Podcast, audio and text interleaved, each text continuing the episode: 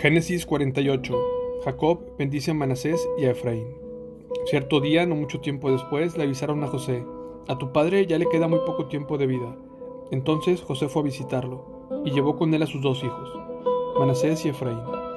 Cuando José llegó, le dijeron a Jacob que su hijo José había venido a verlo. Entonces Jacob cobró fuerza y se reincorporó en su cama. Jacob le dijo a José, el Dios Todopoderoso se me apareció en la aldea de la luz de la tierra de Canaán y me bendijo con estas palabras. Te haré fructífero y multiplicaré tu descendencia. Haré de ti una multitud de naciones, y daré esta tierra de Canaán a tus descendientes, como posesión perpetua.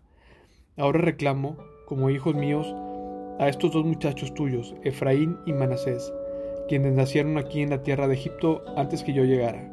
Ellos serán mis hijos, como lo son Rubén y Simeón, pero cualquier otro hijo que te nazca en el futuro será tuyo, y heredarán tierra dentro de los límites de los territorios de sus hermanos Efraín y Manasés. Hace mucho tiempo, cuando yo regresaba de Padam Aram, Raquel murió en la tierra de Canaán. Todavía íbamos en viaje y bastante lejos de Efrata, es decir, Belén. Con mucha tristeza la enterré allí junto al camino que va a Efrata. Entonces Jacob miró a los dos muchachos. ¿Son estos tus hijos? preguntó. Sí, le dijo José, estos son los hijos que Dios me ha dado aquí en Egipto. Y Jacob dijo, acércalos más a mí, para que pueda bendecirlos. Jacob casi había perdido la vista debido a su avanzada edad y apenas podía ver. Entonces José le acercó a los muchachos y Jacob los besó y los abrazó.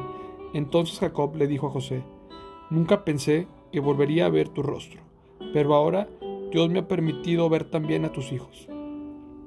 José retiró a los muchachos de las rodillas de su abuelo y se inclinó con el rostro hacia el suelo. Después puso a los muchachos delante de Jacob. Con su mano derecha dirigió a Efraín hacia la mano izquierda de Jacob. Con su mano izquierda puso a Manasés a la mano derecha de Jacob. Pero Jacob usó sus brazos cuando los extendió para poner sus manos sobre la cabeza de los muchachos, es decir, puso su mano derecha sobre la cabeza de Efraín, aunque él era el menor, y su mano izquierda sobre la cabeza de Manasés, que era el hijo mayor. Luego bendijo a José con las siguientes palabras. Que Dios, delante del cual caminaron mi abuelo Abraham y mi padre Isaac, el Dios que ha sido mi pastor toda mi vida hasta el día de hoy, el ángel que me ha salvado de todo mal, bendiga a estos muchachos, que ellos perseveren mi nombre y el nombre de Abraham y de Isaac, y que su descendencia se multiplique en gran manera por toda la tierra. Pero José se molestó cuando vio que su padre puso la mano derecha sobre la cabeza de Efraín. Entonces José se la levantó para pasar a la cabeza de Efraín a la cabeza de Manasés. No, padre mío, le dijo, este es el hijo mayor, pon tu mano derecha sobre su cabeza. Pero su padre se negó a hacerlo. Ya lo sé, hijo mío, lo sé, respondió él.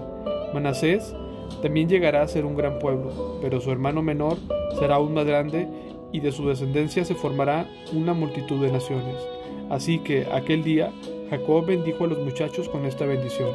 El pueblo de Israel usará el nombre de ustedes cuando impartan una bendición. Dirán, que Dios los haga tan prósperos como Efraín y Manasés. De esta manera Jacob puso Efraín antes de Manasés. Entonces Jacob le dijo a José, Mira, yo estoy a punto de morir, pero Dios estará contigo y te llevará. De regreso a Canaán, a la tierra de tus antepasados, y además de lo que les he dado a tus hermanos, te doy a ti una porción adicional de la tierra, que tomé de los amorreos con mi espada y con mi arco.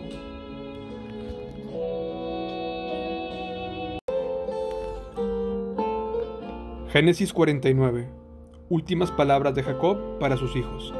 Entonces Jacob hizo llamar a todos sus hijos y les dijo, Júntense alrededor de mí, y les diré lo que ocurrirá con cada uno de ustedes en los días venideros. Acérquense y escuchen, hijos de Jacob, escuchen a Israel su padre. Rubén, tú eres mi hijo mayor, mi fuerza, el hijo de mi juventud vigorosa. Tú eres el primero en rango y el primero en potencia, pero eres tan impetuoso como una inundación, y ya no serás más el primero pues te acostaste con mi esposa, deshonraste mi cama matrimonial. Simeón y Leví son tal para cual, sus armas son instrumentos de violencia. que jamás tome parte yo de sus reuniones, que nunca tenga nada que ver con sus planes, pues su enojo asesinaron hombres y por diversión mutilaron bueyes. Maldito sea su enojo porque es feroz, maldita sea su ira porque es cruel. Los esparciré entre los descendientes de Jacob, los dispersaré, dispersaré por todo Israel. Judá, tus hermanos te alabarán, agarrarás a tus enemigos por el cuello, todos tus parientes se inclinarán ante ti. Judá, mi hijo, es un león joven que ha terminado de comerse a su presa. Se agazapa como un león y se tiende como una leona. ¿Quién se atreverá a despertarlo? El cetro no se apartará de Judá, ni lavará de mando de sus descendientes, hasta que venga aquel a quien le pertenece, aquel a quien todas las naciones honrarán. Él ata su potro a una vid, la cría de su burro a una vid escogida. Lava sus ropas en vino, sus vestidos con el jugo de las uvas. Sus ojos son más oscuros que el vino, sus dientes más blancos que la leche. Zabulón te asentará junto a la costa y será un puerto para los barcos. Sus fronteras se extenderán hasta Sidón. Isaacar es un burro robusto que descansa entre dos alforjas. Cuando vea lo bueno que es el campo y lo agradable que es el terreno, doblarán su hombro para llevar la carga y se someterá al arduo trabajo. Dan gobernará su pueblo como cualquier otra tribu de Israel. Dan será una serpiente junto al camino, una víbora venenosa en el sendero, que muerde los talones del caballo para que caiga el jinete. Oh Señor, confío en ti para la salvación. Gad será atacado por bandas saqueadoras, pero las atacará cuando ellas se batan en retirada. Aser cenará manjares deliciosos y producirá comida digna de reyes. Neftalí es una sierva en libertad que tiene hermosos cervatillos. José es la cría de un burro salvaje, la cría de un burro salvaje junto a un manantial, uno de los burros salvajes sobre la cresta de la tierra. Los arqueros lo atacaron ferozmente, le dispararon y lo hostigaron, pero su arco permaneció tenso, y sus brazos fueron fortalecidos por las manos del poderoso de Jacob, por el pastor, la roca de Israel. Que el Dios de tu Padre te ayude, que el Todopoderoso te bendiga con bendiciones de los cielos de arriba y con bendiciones de las aguas profundas de abajo y con bendiciones de los pechos y del vientre que mis bendiciones paternas sean sobre ti, superen las bendiciones de mis antepasados y alcancen las alturas de los montes eternos. Que estas bendiciones descansen sobre la cabeza de José, quien es príncipe entre sus hermanos. Benjamín es un lobo rapaz que devora a sus enemigos por la mañana y reparte su botín por la tarde. Estas son las doce tribus de Israel, y esto es lo que su padre dijo a sus hijos al despedirse de ellos. Los bendijo con un mensaje apropiado para cada uno. Muerte y entierro de Jacob. Entonces Jacob le dio las siguientes instrucciones.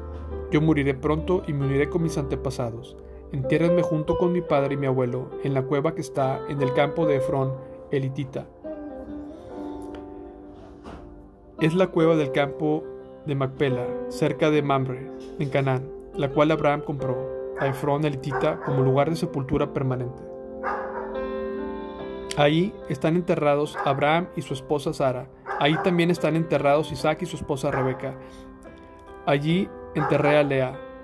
Es la parcela de tierra y la cueva de mi abuelo Abraham. Les compró a los hititas.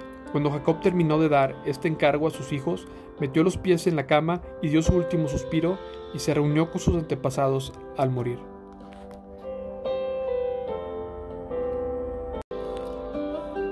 Génesis 50 José se abrazó al cuerpo de su padre y lloró y lo besó.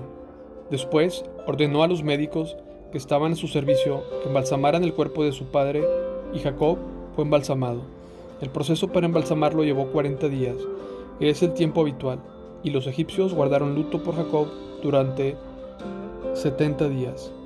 Cumplido el periodo de luto, José se acercó a los consejeros del faraón y les dijo, Les ruego que me hagan el favor de hablar al faraón por mí Díganle que mi padre me hizo pronunciar un juramento. Me dijo, escucha, yo estoy a punto de morir. Lleva mi cuerpo de regreso a la tierra de Canaán y entiérrame en la tumba que preparé para mí mismo. Por lo tanto, le ruego que me permita ir a enterrar a mi padre, y después del entierro regresaré sin demora.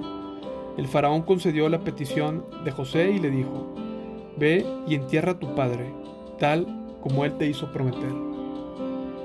Entonces José partió para enterrar a su padre. Acompañaron todos los funcionarios del faraón, todos los ancianos de la casa del faraón y todos los oficiales de alto rango de Egipto. José llevó a los de su propia casa, a sus hermanos y a los de sus casas, pero dejó en la tierra de Gozen a los niños pequeños y a los rebaños y a las manadas. Una gran cantidad de carros de guerra con sus conductores acompañaron a José. Cuando llegaron al campo de Trillar de Atad, cerca del río Jordán, llevaron a cabo un gran servicio conmemorativo muy solemne, con un periodo de siete días de luto por el padre de José. Los cananeos que vivían en ese lugar los observaron lamentarse en el campo de Trillar de Atad, y luego cambiaron el nombre del lugar situado cerca del Jordán. Lo llamaron Abel Misraim, porque dijeron, este es un lugar de gran lamento para los egipcios. Así que los hijos de Jacob hicieron tal como él les había ordenado. Llevaron su cuerpo a la tierra de Canaán y lo enterraron en la cueva, que está en el campo de Macpela, cerca de Mamre. Esa es la cueva que Abraham le había comprado a Efrón, elitita, como lugar de sepultura permanente. José perdona a sus hermanos. Después de haber enterrado a Jacob, José regresó a Egipto junto con sus hermanos y todo lo que lo habían acompañado al entierro de su padre. Pero ahora que su padre había muerto, los hermanos de José tuvieron temor y se decían, ahora José mostrará su enojo y se vengará por todo el mal que le hicimos. Entonces enviaron a José un mensaje que decía, antes de morir tu padre nos mandó que te dijéramos, por favor perdona a tus hermanos por el gran mal que te hicieron, por el pecado de haberte tratado con tanta crueldad. Por eso nosotros, los siervos de Dios, de tu Padre, te suplicamos que perdones nuestro pecado. Cuando José recibió el mensaje, perdió el control y se echó a llorar. Entonces sus hermanos llegaron y se arrojaron al suelo delante de José y dijeron, Mira, somos tus esclavos. Pero José le respondió, No me tengan miedo, ¿acaso soy Dios para castigarlos? Ustedes se propusieron hacerme el mal, pero Dios dispuso todo para bien. Él me puso en este cargo para que yo pudiera salvar la vida de muchas personas. No, no tengan miedo, yo seguiré cuidando de ustedes y de sus hijos. Así que, hablándoles con ternura y bondad, los reconfortó.